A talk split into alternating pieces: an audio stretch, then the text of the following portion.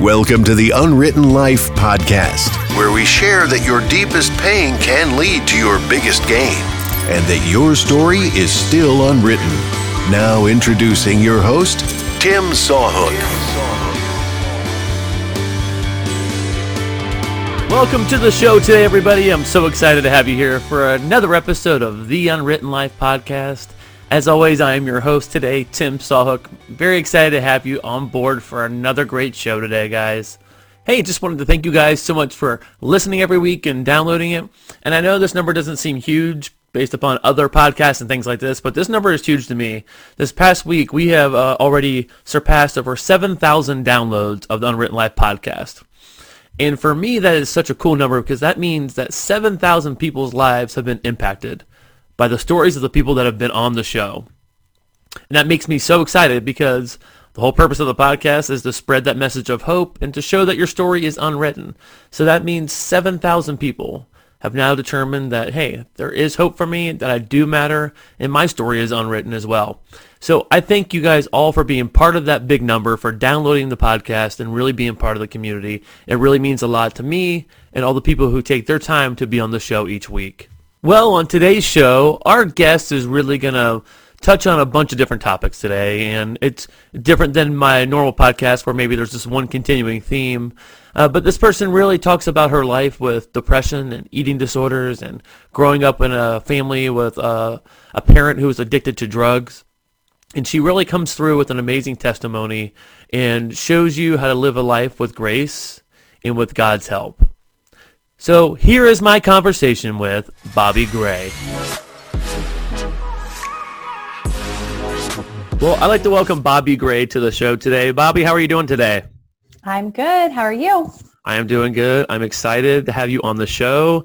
Um, talking to you a couple weeks ago and hearing some of your stories, I knew that you would definitely have a chance to make an impact on people, and that's what the podcast is all about. So thank you for being on the show today.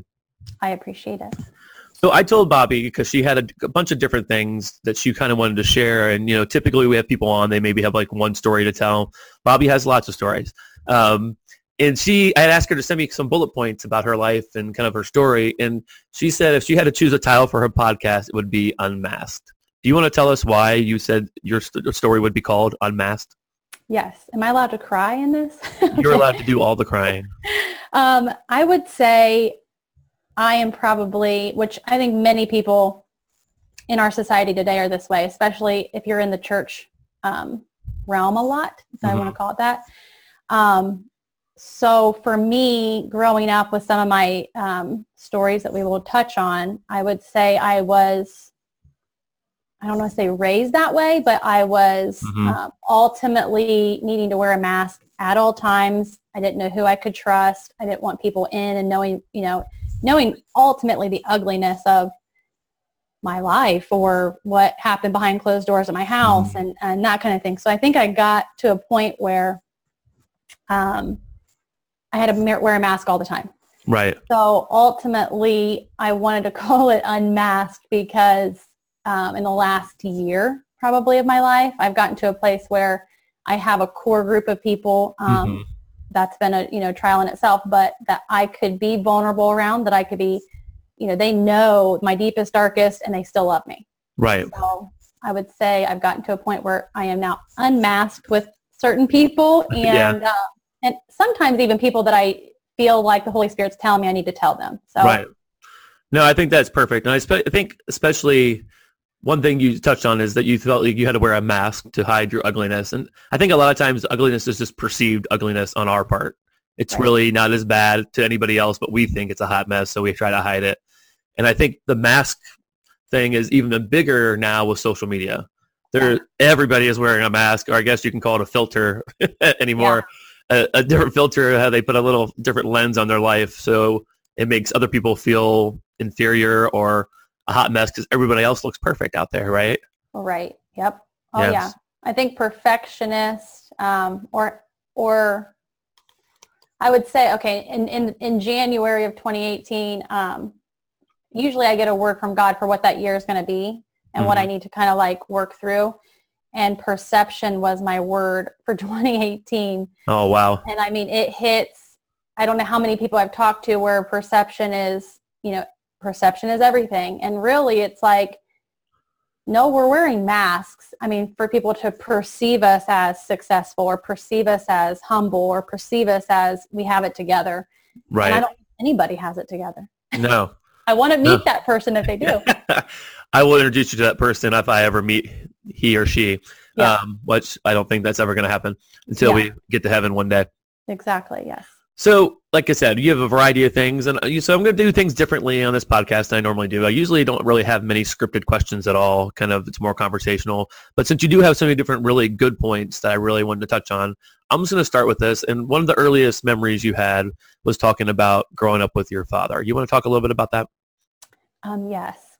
Before I get into it, can I say that what I say, um, he is fully redeemed now and he is living for God and probably the biggest um, influence Holy Spirit wise that I have besides my mom um, and, and of course my church family, but he Sure. is a huge imp- inspiration. So um, Okay. I would say some of the things I've dealt with through my life is based primarily from my younger childhood days. And I'm going to cry. It's okay. I am empathetic. I am emotional person. So, um, No problem. yeah, at a young age, I mean, probably age of four or five, um, I can remember, you know, going places with him, his friend's house and, and seeing Mhm. water bongs and, and, um, just drugs. Right. So, um, he always worked to provide. I mean, he was a working, I would say a working addict, if that's Mhm. a word. Sure. Um, but I was always trying to strive to be, I think, accepted by him hmm or accepted by my mom. Now, I didn't act out in ways that some people can, but, um, you know, my mom was keeping it together. So I think uh, just growing up with addiction in your family not only affects that addict, but Mhm. affects all the players in the game. Yeah, absolutely. wanna say that. So, um, so that it, it was, you know, at a young age, you don't know, uh, you know, something's off, but Right. Ultimately, um, you don't know how it's going to play out for the rest of your life. Right. So your dad, when you growing up, he was addicted to drugs. Yes.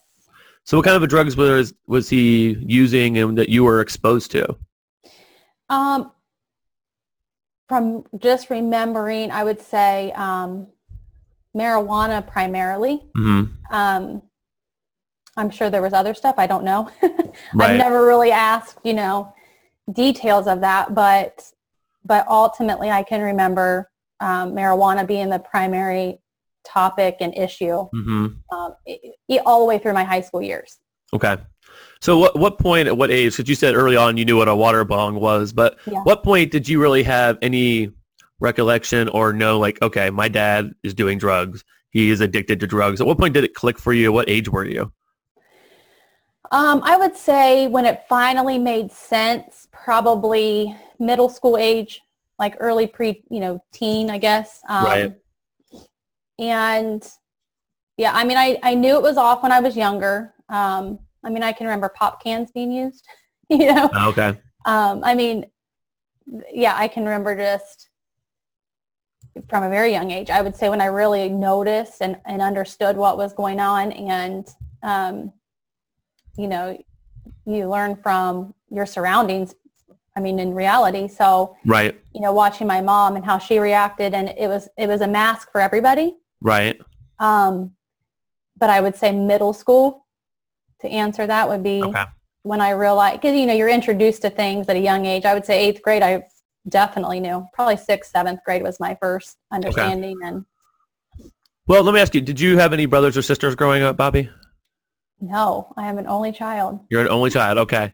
So with your dad being addicted to drugs and you're being exposed to this and stuff, how did that impact your family?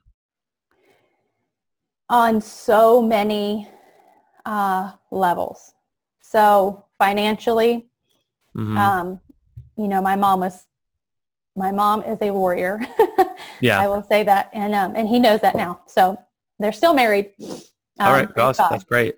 Yeah. So uh, the emotional roller coaster of, you know, are we gonna have lights on? Are we gonna? I mean, we never had lights turned off. But I mean, there was a couple instances where I can remember um, the electric getting ready to be turned off and having to call my mom and say they're here to do this. And so um, the emotional roller coaster of are they fighting today? Are they together? Are they going to separate? You know, are they and trying to do whatever you can to keep it together. Right. Sure. And that's a lot of stress as a child to have to think about are the lights going to be on today and having to deal with people showing up to turn the power off or whatever the situation is and not wondering, okay, are they going to split up today? Is is this the end for our family as we know it? Um, and I'm sure that really had a long lasting impact on you growing up. That oh, yeah. impression of like, I'm sure you try to figure out where you fit into this whole puzzle. How can you keep it together and keep yeah. the family together? Oh yeah, ultimately. And and I would say that you know, when you're in the middle of it, you're trying to accept I almost tried to persuade my mom like mm-hmm. what he's doing is okay. He's still working and you know, and it became a, a tension between my mom and I of right. you know, why are you defending him? Why you always take a side and I mean, ultimately it was acceptance. I, right. like I wanted, I wanted a dad that I saw from other, you know, friends. Mm-hmm. Um, but, but yeah, I would say it, on an emotional roller coaster for years. Let me ask you today. So now, I mean, you talked to just before we started that part of this, excuse me, this part of the conversation about that your dad is now fully redeemed and he's not into this stuff anymore. Your parents yeah. are still together. He's doing well. What about talking about this right now is making you so emotional, knowing where he's coming through on the other side? What part still hurts your heart and makes you so emotional about it right now? Um, honestly, it's to see where he's at now. Mm-hmm. Like to know what we went through to get what we got today right. is worth it. but at the time it was I mean, hell most days. Right. I mean, if I'm being honest, but um, sure.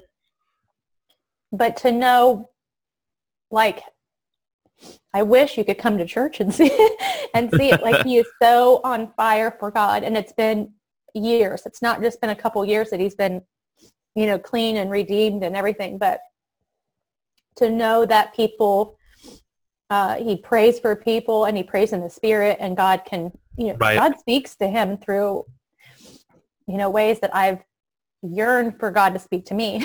Right. He's just reached a whole nother level and to know that my my my kids have never seen that side of him. Mm-hmm. So it's almost a new chance, a new opportunity. And I'm grateful and blessed that they will never, you know, go through that roller coaster with him. Right. Um, I mean, they see him as he's in church and he's praising God and he's worshiping and speaks of God all the time. So well, that's awesome. So you really you're crying out of like I we've been there, we went through it, and now we've come through this part on the other side. I'm just happy that you 100%. have that right now. hundred percent. And I mean, I know you keep trying to defend your dad, say he's better now, he's better, which is great, you know. And yeah. there's nothing wrong with someone going through something horrible and making something great of themselves on the other side, you know, exactly. through God's grace and you know being clean.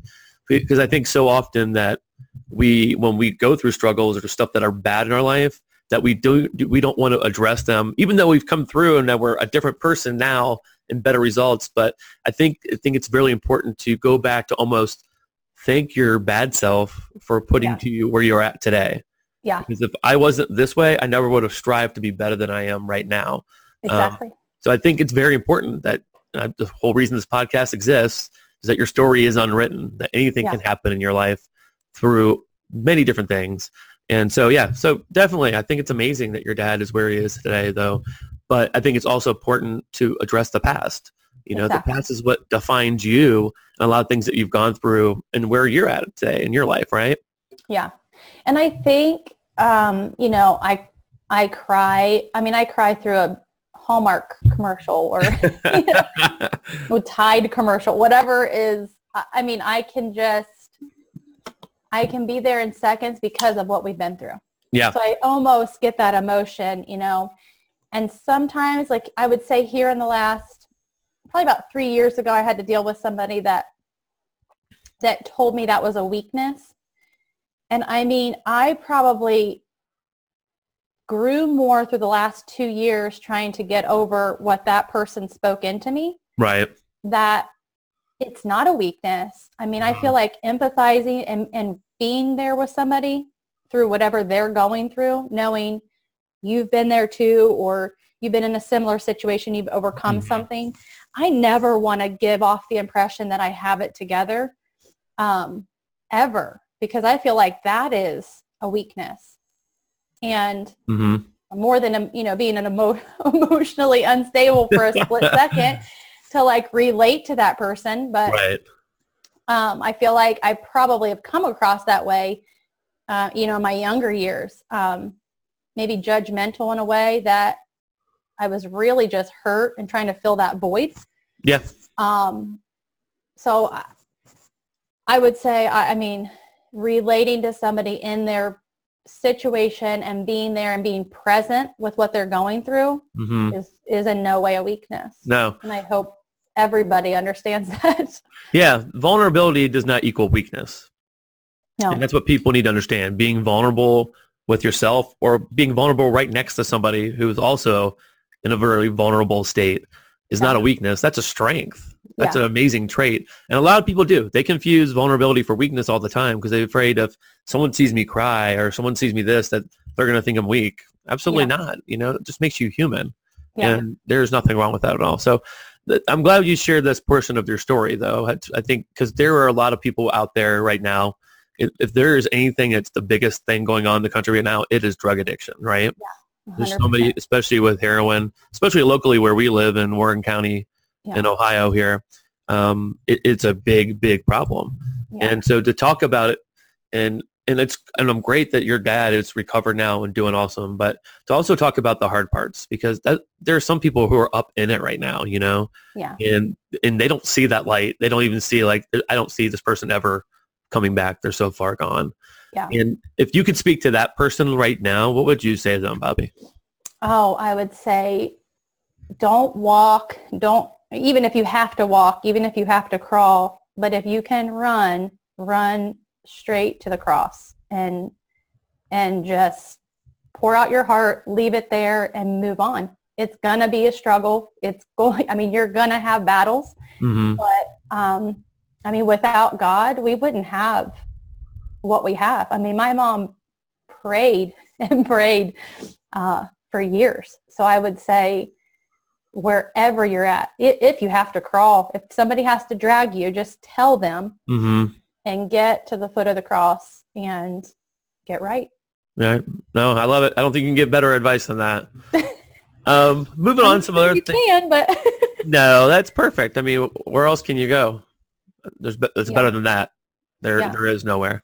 there isn't. Um, I want to talk about some other things in your story, and I think this is, relates to something you talked about. You talked about having acceptance from your father growing up, that you really just wanted to be accepted from him. You're talking about overcoming not being good enough. What was that like growing up? Talk about your first. What's the first memory of not measuring up to someone or other people? I don't know that I have a, a memory of of not. I just had a, I would say a lie from the enemy where trying to keep our family together. If I could, you know, be the best gymnast or be the best cheerleader or be the best, you know, in volleyball, whatever sport I tried Mhm. to play, um, I wanted to be the best at it because if I was the best at it, he would show, you know, I felt like he would show up or my parents would want to be there and, and, um, you know, to almost to make a, a picture perfect, Uh huh. um, you know, but I would, I don't know that I have an actual memory. I think there's just several things that played out, you know, one with, with having a drug addicted father, um, you want that acceptance, you want to fit in to whatever Mhm. is going on because the time that you have is limited sometimes. I mean, because addiction just takes over on all levels hmm um, you know, and and anything I could do to probably get attention, whether it got me in trouble or not, I Right. tried to do it because I knew if I was if I was in trouble and he was speaking to me that way, I knew his attention was on me. Right. So Well, it almost sounds like that, you know, you said you were only child, but it sounds like actually it was your parents, you, and the addiction. Like you all Yeah. grew up together. Yeah. So you were almost competing with the addiction to get that attention that the addiction got. Yes. A hundred percent. And Right. I think that's why ultimately my mom would say, you know, why are you defending him or why do you it's because I wanted to like if addiction had to have a place in our family, I wanted it to ultimately us to be equal with it Right. so that we could continue as a family. Right. And you get that attention. Yeah. I mean, uh, now seeing that and hearing that, it does sound like you're always just competing with the addiction to get that attention that the same thing that he craves so much, you you could crave you in that way as being his daughter and wanting to be there for you. Yeah. Um, couple of things you also talked about is not being good enough leading to you being a perfectionist. It also led to you with some eating disorders. Can you talk a little bit about what that was like? Yes. So um, during, I did competitive cheerleading growing up. Um, and I can remember, you know, we went from a certain uniform to a midriff uniform. And, you know, ultimately looking at everybody else's bodies and knowing that you're not probably where you should be in order to wear a midriff. hmm By no means was I fat, but by no means was I fit. Right. So um, I think body image came full force at that point. And there was a cheerleading coach that I had uh, competitively, not uh, through high school or anything, but that picked at my stomach during a practice in front of everybody. Oh no. Um, you know, said I needed to lay off the pizza and the donuts and wanted me on this strict, strict, like no pizza for six months, no diet, you know, no donuts, whatever it was. And I'm like, I don't really care for pizza or donuts, but what am I going to eat, you know? right. Um, so it, it ultimately went to uh, almost me restricting what I was eating. And then I kind of got to a place where I could, I understood that I could eat certain things and throw them up easier. Um, and that's just being very, very raw right now. So Yeah. um, I realized that, you know, with that, I could, I could really do any, I mean, there was a limit of what I could eat, but it made it look like Mhm. in front of people I was consuming, you know, so if we went out somewhere, I would get soup because it was easy to come up. I mean, I got to a place where I knew, I knew how many calories were in certain things. Right. And then um, I got busted by my parents. I mean, that my dad ultimately, what I would do is if they kind of caught on that I was going to the bathroom right after dinner. Right.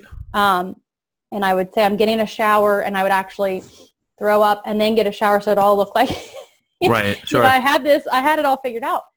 And then it, they caught on. So then I had to do it in my bedroom and try to figure out how to throw away the bag. And, and my dad ended up finding it um, outside my bedroom window. And so that was almost, oh, well, I'm getting the attention. You Right. know, he, he's paying attention that, that this isn't right. And so um, I, I think just trying to strive for that perfect family, you know, um, everything matched what, I mean, in high school, my clothes match, my hair bow match, my underwear match. I mean, Right. everything just had to be a certain way for me in order for me to kind of get through that day and get to the next day. And, and ultimately it came crashing down.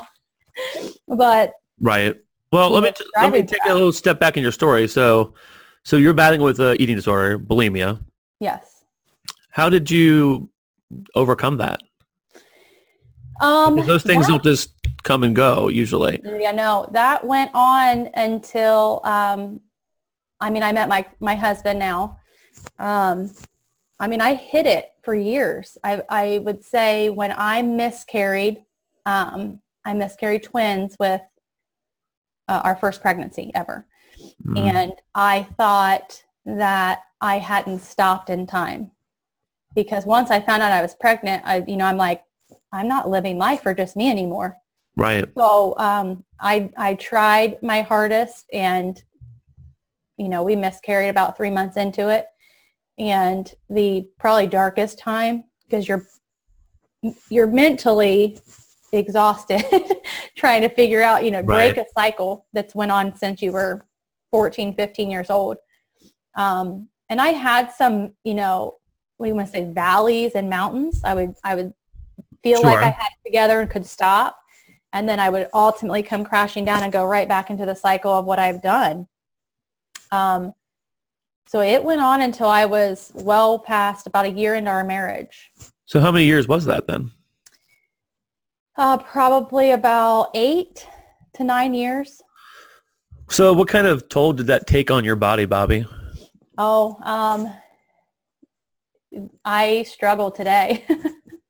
I mean, I didn't have periods. I ended up, um, you know, cramping more, not having the periods, in the doctor for that, Mm-hmm. um, having problems going to the bathroom, um, sore throat up until this day. Um, I had burned some of the esophagus. Um, So, um, you know, when I go to my ear, nose, and throat doctor, it's, you know, you're always going to have a little bit of a sore throat. I mean, so it, it it's Sure. taking physically um, more than uh, more than I thought it would at that age. So let me take a step in the story here. So if people are listening, parents are listening, people are maybe are listening who are dealing with an eating disorder, what would you say to them right now? What kind of hope, just specifically for those people, or maybe warning signs for parents or people who are up in it right now? Because usually, like I said, one podcast is about one topic. You have so many topics. So I really want you to kind of speak to someone at the very end as we kind of move on from one thing to another. Um, what would you say? What kind of advice would you give? I would say, especially in their younger years, um, like teenage, I would say get reach out, get help. Um, there's a healthier lifestyle to maintaining weight and um, you know eating what you want ultimately, and and being able to maintain that. Um, and, and one of those ways is how I've met you, is Yeah. you know through workouts and and even walking anything to break the cycle that will harm harm you physically um, the repercussions are much worse than i you know at, at my younger years i would have never thought you know that i'm going to have problems doing you know going to the bathroom when i'm older and, and Right.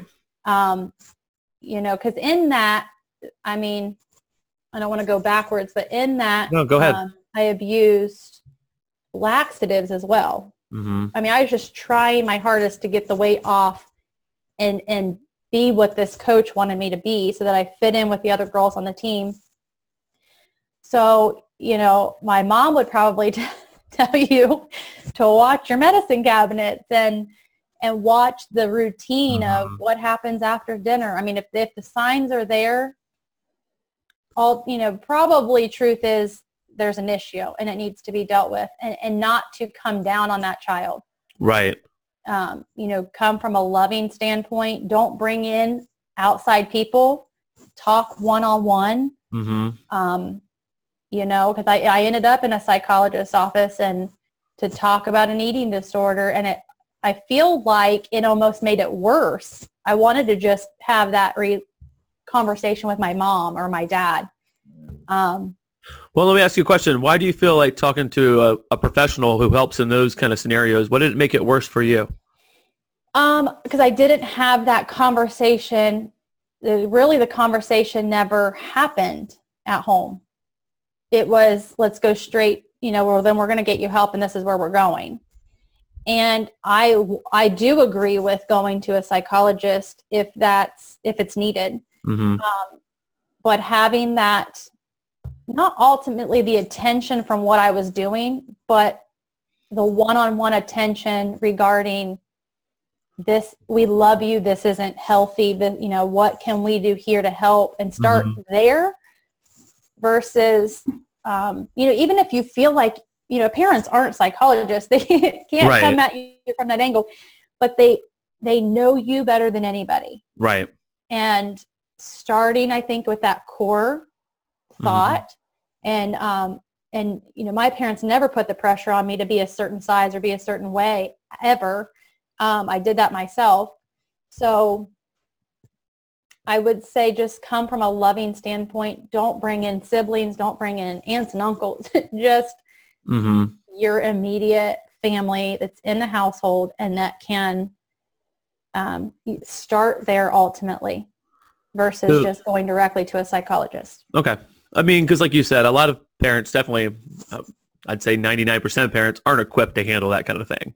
You know, like you said, they're not psychologists. They don't do this professionally. But your advice is at least start in the home, have the conversation and say, hey, we know you need help. We don't know how to give you the help. So let's go somewhere together. But Right. talk about it first there. Don't bring everybody in and come down on the person. Because I could see that being a harder thing. Um, Right. Definitely. Because you already feel like you're doing something bad as is and then you get scolded for it. So the cycle continues. Yes. Um, I mean, that's a really powerful thing. And that's why I wanted to come back to see what you did. And it wasn't just like I had an eating disorder and now I'm here. Um, these things are long battles. People still have lifelong consequences of, as you're talking about as an adult, having certain Yeah. difficulties and things. Um, another thing you talked about was negative self-talk, self-image. And I'm going to speak to you about that for a second. Um, I know it all kind of plays in with the eating disorder and stuff like that. And I feel like um, I, I'm a big fan of Shaun T from Insanity. Um, You know who that is, and Yeah. I've spoke about him before on the podcast. He's great. at- He's very motivational. Not only is he a great instructor, but he's a very motivational guy. And on his podcast, he did a whole episode about self-talk and negative image, and um, it stuck with me because I used to be over 350 pounds. I used to be a big guy, and I lost weight, but I still, like anybody, have body image issues. Even as a guy, see pictures of myself, and I'm like, oh my god, I'm so fat. Like even though clearly I'm not anymore, but I still deal with that. And one thing he said is that in our life, we barely have time to do things we like. We barely have time to hang out with our family, go out to eat, exercise, go do fun stuff, and all the things we do in a day. But we still take the time every day to like, you're not good enough, you're Right. fat, you're ugly. And that day when I heard that podcast, it really hit home because probably like you or anybody who deals with body images, you don't like having pictures of yourself taken. And Not anytime we always had to take a picture with my family, they'd want to punch me in the face because I'd be like, let's do it again. Let's do it Yeah. again. "No, I hate that one. Let's do it again. And they're like, Dad, enough already. And it- it made me think about all those the times that I'm wasting my family's time and complaining about things. And I decided like right there, I'm not going to do it anymore. Now I still struggle with it, but I really try to like, okay, I am good enough. I'm the best shape I've been in a long time. What more could I possibly do? Can you tell me about how that affects you and maybe things that you've done to counteract that in your life? I would say up until, I mean, I've struggled with it. Um, I probably still struggle with body image. I don't, I don't know that you can ever, you could probably fully heal, heal from it. I mean, I know that that's out there. Right. Um, it always trickles back in. So uh, for me in the last couple years, as far as, you know, negative talk, self, whatever, uh, I try my hardest to, if I don't get my Bible in, um, Mhm. affirmations, you know, finding positive things that I can stick around, Right. um, whether it be on my, my bathroom window hmm or I save it to my phone so I can scroll. I have a actual like area on my phone that is just pins from Pinterest of Yeah. positive affirmations that I can go back to and say, you know, it doesn't, you're always, people are always going to want to compare themselves to the person next to them. And you can't control them. So I think for me in the last couple years, it's been, I can't control them. I can control me.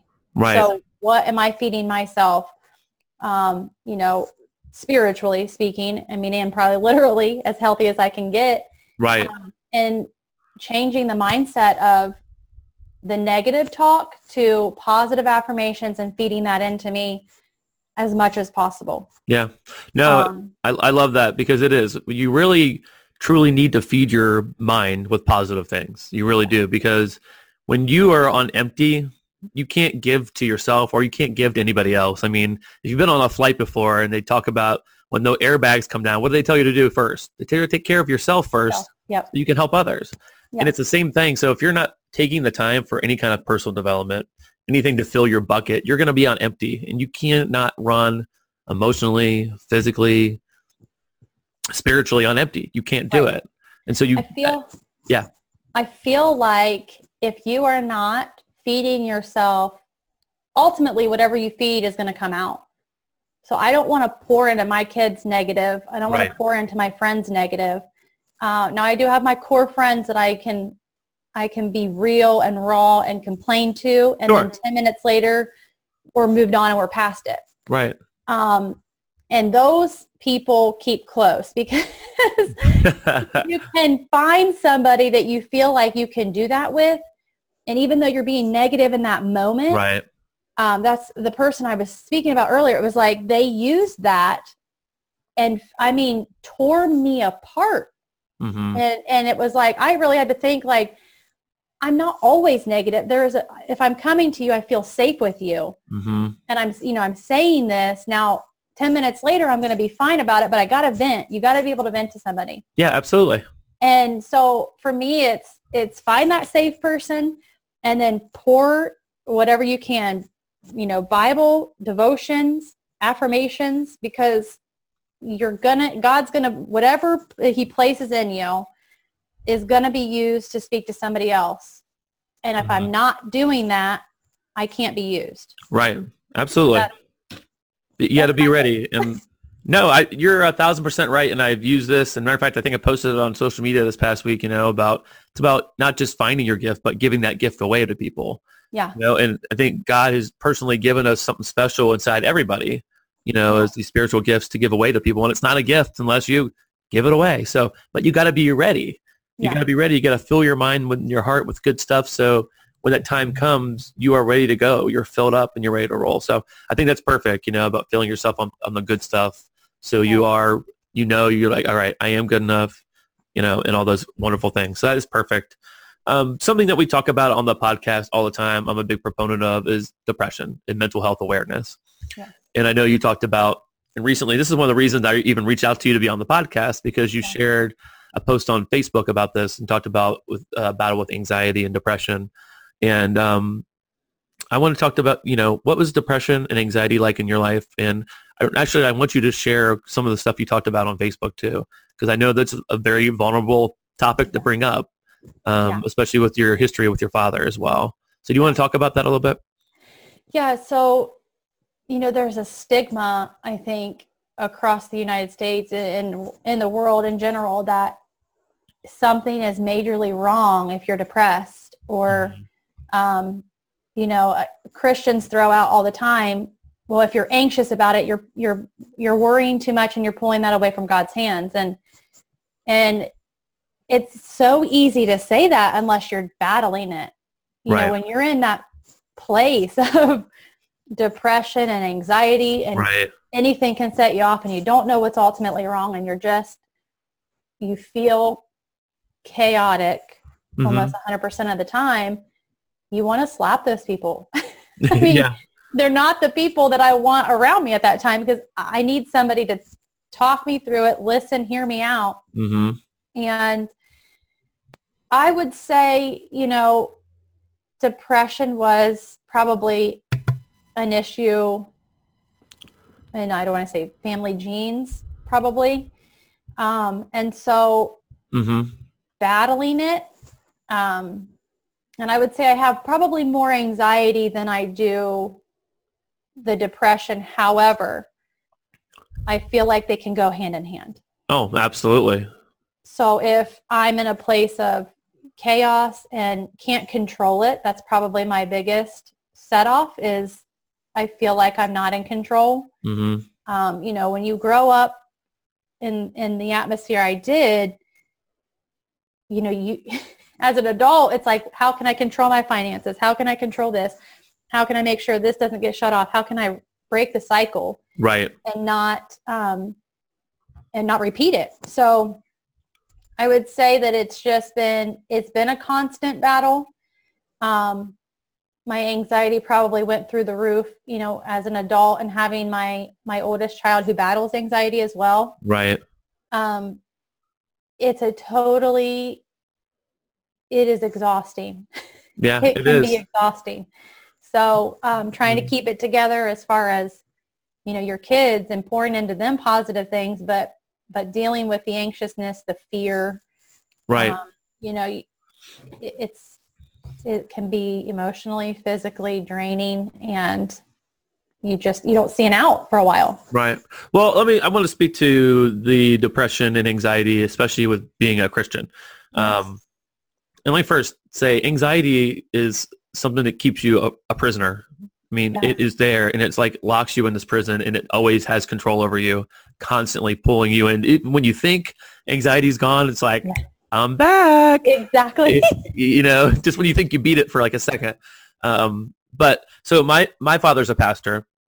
So I've always grown up in church and stuff like that. And I always, and I battled depression. If anyone's not heard my podcast, go back and hear my story. I'm not going to do the full thing right here, but um, I battled it from probably late teens into an adult, and um, and it was really severe. But my dad would always talk about, you know, obviously pray for things first. You know, pray for God to help you, and I believe in that 100. percent Um, and but he would also talk about all the time, like everybody wants to have a quick fix and take a pill for everything, and everyone just wants to get a pill and do this. So early on, when I battled it, I didn't go to the doctor because like, oh, everyone just wants a pill. So I was like, I'm just going to write it out.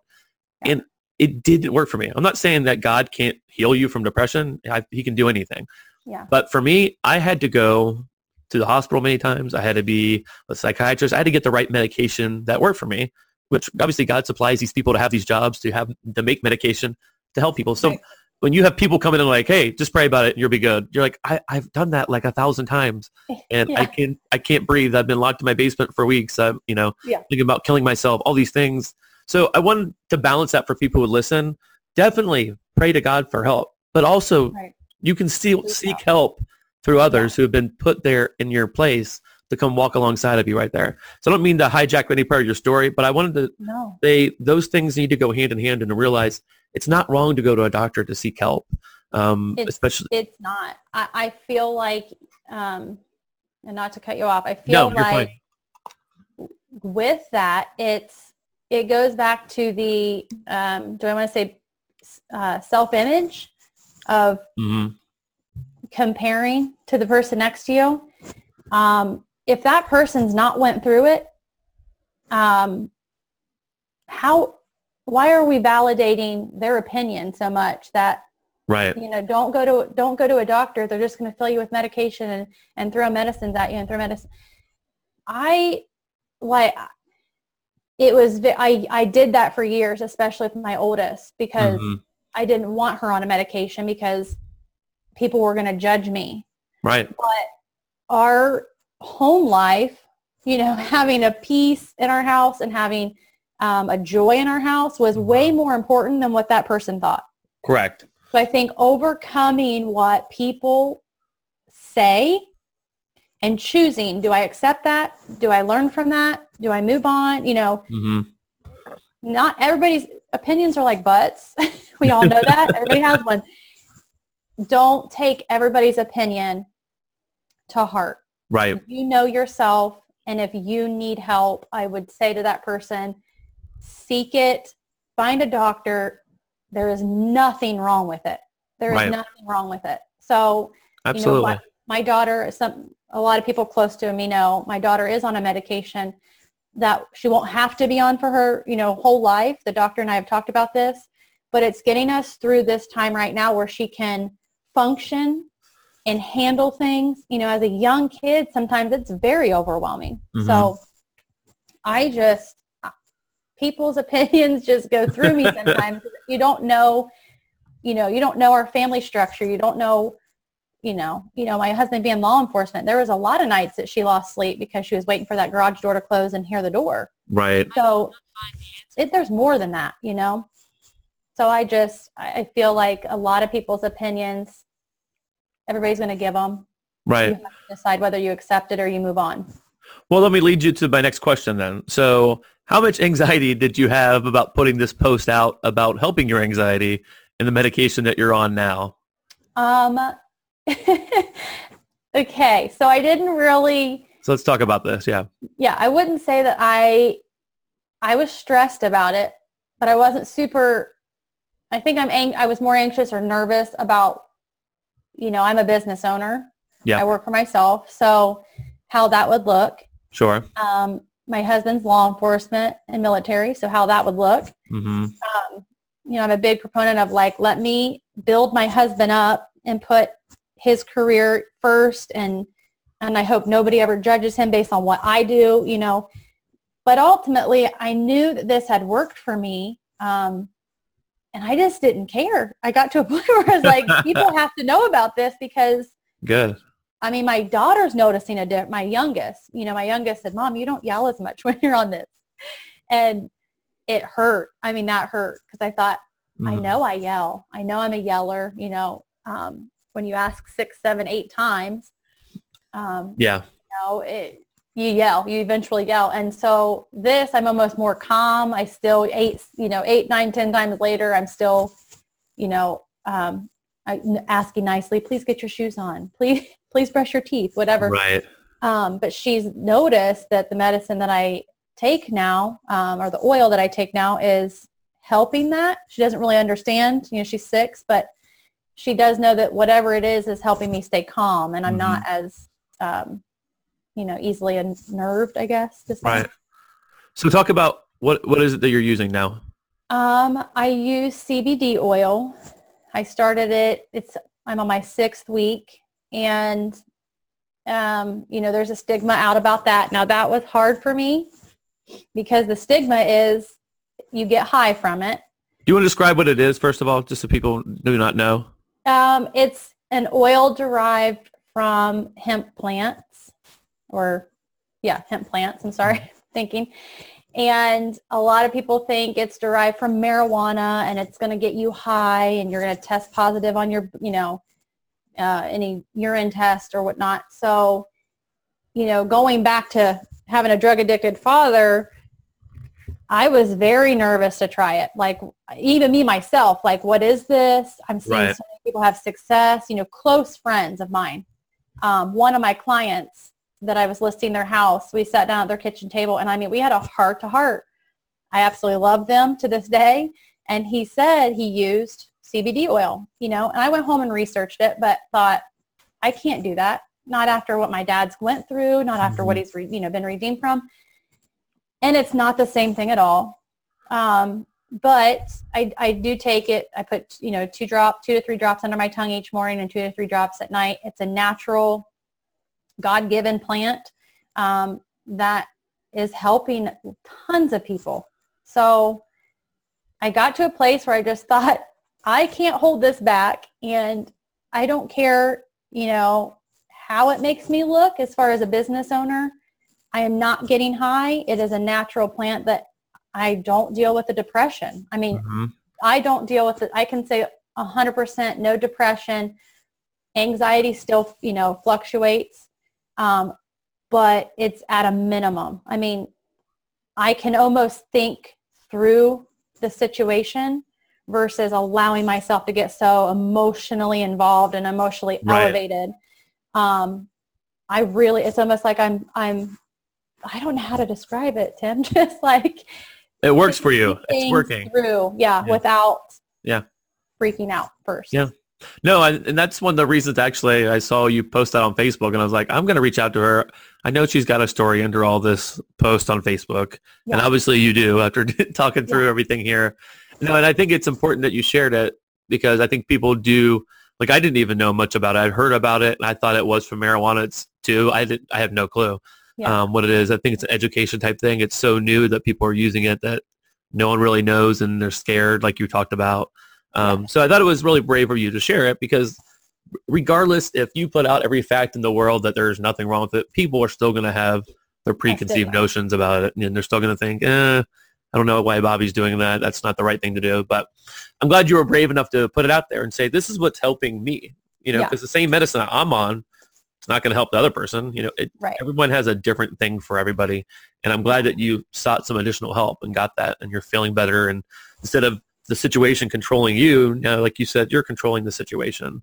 Yeah. And, um, and in fact that your daughter can see it like mom you're not yelling as much anymore versus like heartbreaking to think like oh my god i was yelling so much yeah but oh yeah it was a it.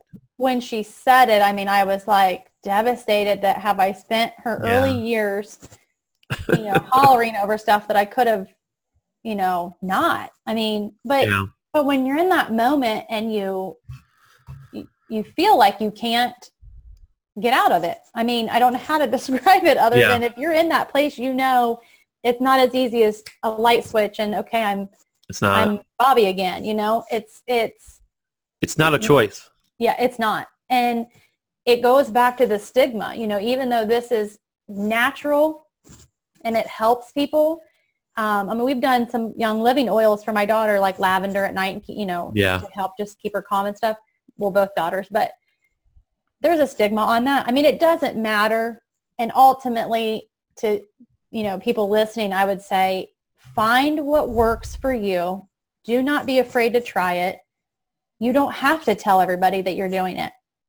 I Mhm. mean, do what I mean. If people notice a difference and they ask, share it with them. But you don't have to tell them I'm going to the doctor for depression or I'm going to the doctor for anxiety. Go to the doctor in privacy and yeah. do what you need to do to be the better version of you. Right. No, I think it's very important to share that because depression and anxiety is it's such a big thing right now. I mean, it's even more. I think it's always been a big deal. I just think it's getting more attention now. Um, but I think the awareness needs to be there because there's such a stigma with mental health. Like Yeah. you can't. I swear, if you told anybody you broke your leg, they'd come bring you something to your house, cook you dinner, take care of you. But you tell anybody else you have a broken mind, then it's like they think you're crazy, you know? And and it's just that stigma. So I'll, I'll continue to talk about mental health forever on this podcast. That it just needs to be accepted. There's Yeah. nothing wrong with being. I keep on saying sick in your head, but like if you think about you know being sick in any other part of your body, you're not ashamed to talk about it. But Yeah. if anyone talks about depression, then instantly they think you know you're deranged. You've got these issues that you really don't have. You're just dealing with a different part of your body. Yeah. And um, I'm glad that you bring it up. And it's not just to talk about the oil; it's to talk about just getting the help that you need to be the best version you can be of yourself for you and your family. Yeah. And I would Oh. say with the with with Christians, we we sometimes push it aside. I mean, we'll pray for someone in the altar all day long for cancer, Yeah, you know, to be healed of cancer. And and uh, and our pastor does, you know, talk on on depression and and praying to break that cur or uh, bondage, but it's the people that that think people who are depressed or have anxiety or battle that are less holy or less of a Christian. hmm And sometimes that's the furthest from the truth. I think sometimes we're the ones fighting the hardest, you Right. know, to get on the other side and share that right, um, because it's a story that it's an issue that God felt I could deal with and, and battle through hmm to help somebody else. And so that's my mindset is let me do what I need to do to get better and help other people through it. right. Absolutely. The whole point of the podcast is there's power in sharing your story. Yeah. When you share your story, you take yourself out of the isolation and the darkness because you're not mm-hmm. hiding for what you went through. Yeah. And you get to come alongside somebody and help them and show them that it's okay, that you're normal.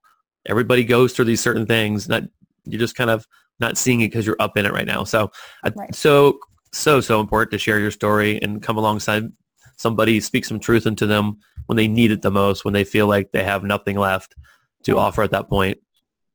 Before we like wrap up things, there's one other thing I want to talk to you about is you kept saying like your whole almost like your catchphrase is but God.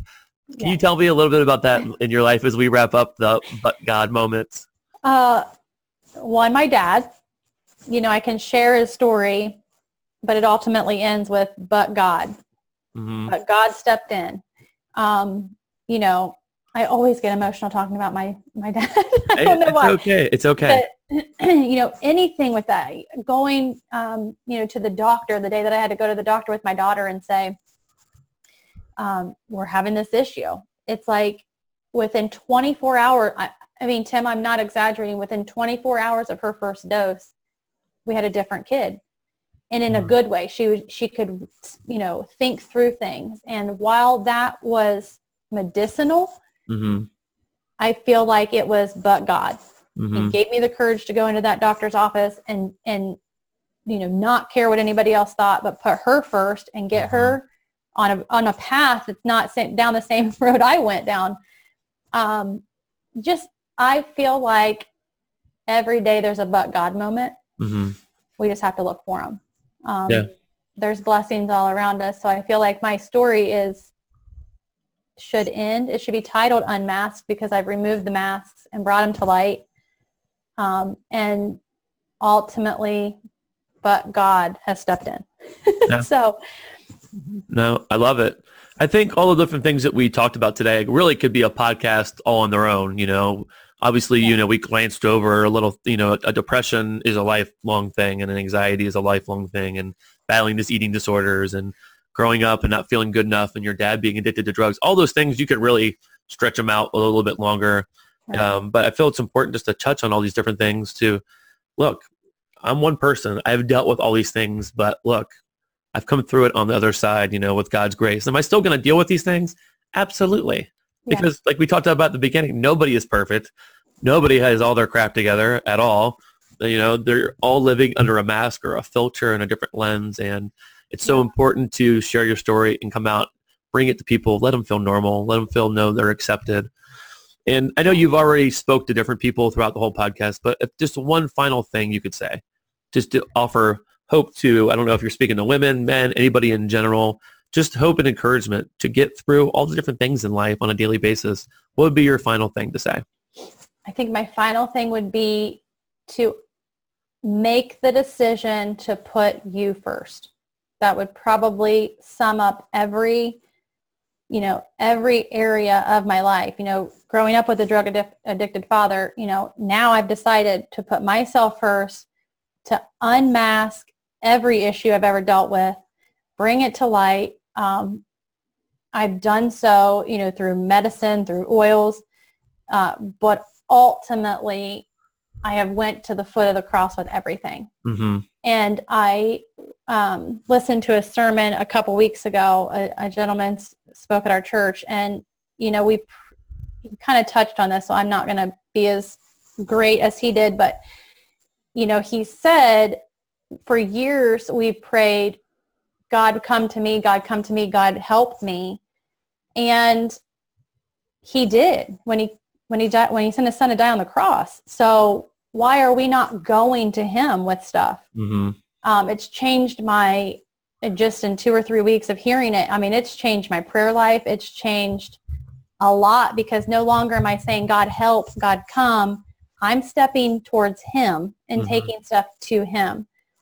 So I would say to those people, men, women, whatever it is, whatever you're dealing with, um, you know, when Jesus died on the cross, you could enter into that throne room and ultimately go to him with anything you, I mean, the veil was torn. Mm-hmm. Walk in, set it down, and just move on with life. You're going to deal with things, but stop picking it back up. Whatever, if it's addiction, whatever it is, just run, crawl, walk, skip. Yeah. I don't know how you get, how you got to get there. Just get there. So that's awesome. I don't think you could end it any better than that. Uh, Bobi, I, I, can't thank you enough for coming on today and taking off your mask and being vulnerable enough to share your story, multiple stories with all the people who are going to listen to it. And I always talk about if one person can be impacted by your story, then you've made all the world of difference. And I know this will be more impactful than just one person. So I, what I do ask for people is, you know, Bobi, if anybody wants to reach out to you and get more information about what you've been through or ask for advice or something, how can they reach out to you? Um, they can email me. They can text me. Do you want me to give you my information? Yeah, I'll tell you what. Give me your email and we'll put it in the show notes so people have access to it when your podcast go li- goes live, and um, we can go from there. But thank you so much for being on the show today. It has been my honor. I mean, I've got to know you for the last couple years, but now I feel like I really got to know you, and I, I think it's really amazing who you are and what you stand for and what you've gone through. So thank you so much. Oh, I appreciate it. Thanks for asking and dealing with my emotional voice today. you did a great job. Have a great day, Bobi. Awesome. Thanks, Tim. Well, I really appreciate Bobi coming on the show today and it was so important for her to share all these various topics about her life. And I remember talking to Bobi before she even came on the show and she was very nervous about people starting to see her business and things like that. And then she took a step back and told me, you know what, if God can use me and use my story to help one person, then I've done enough. Then it means a lot. So I really appreciate her for being brave and vulnerable and coming forward today and sharing a lot of her story. And what an incredible name she came up with, Unmasked, for the show. And it really gives you perspective if you stop and think about on a daily basis how many of us are wearing a mask in real life? I mean, really think about it. Are you wearing a mask at your job? Are you wearing a mask in your marriage? Are you wearing a mask with your friends? Are you wearing a mask with God? And keep on so forth and so on. And I think, I don't think we necessarily wear masks to be deceitful. I think we wear masks to guard ourselves from being hurt. You know, and Bobi talked about that. She didn't want anyone to see her ugliness in her life. Even though it's a perceived ugliness, and it really wasn't an ugliness that she had, but we all have that perceived ugliness, right? And fill in the blank for the things I talked about before, marriage, job, friendship, so forth and so on. And it's so easy to get up every morning, oh gosh, got to put on the mask. Oh gosh, I got to go here, got to put on the mask. Going to church, put on the mask. And it gets exhausting, right? But what Bobi talks about is freedom from that. Is coming out from beyond, behind that mask and sharing your real authentic self. Taking that mask off and letting God step in and let people see you through God's eyes, how he sees you. And redeeming you through all the things that you've been through in your life, in your struggles. So I'm challenging you guys today, think about it. We all wear a mask. Even if you don't want to, every time, I mean, it could be in a tense situation, all of a sudden, put quick, put the mask on. Okay, I feel better now because it guards you. It guards your heart. And if I could challenge you guys today through Bobi's story alone, take off that mask. And every time you get scared and you're getting ready to put the mask on, freeze for a second. Freeze for a second. Take a deep breath. Be still and know that God is there. And let him intervene in your life and put that mask away. People want to see the real you. And you might be scared that someone's going to reject you because of the real you and your perceived ugliness of yourself. But you're never going to know until you take that mask off, step into those blessings God has for you, and let people see you for the real you. Something else I kind of thought fascinating in Bobi's story is when she kept talking early on, you know, the big premise of her overall story was her father with his drug addiction.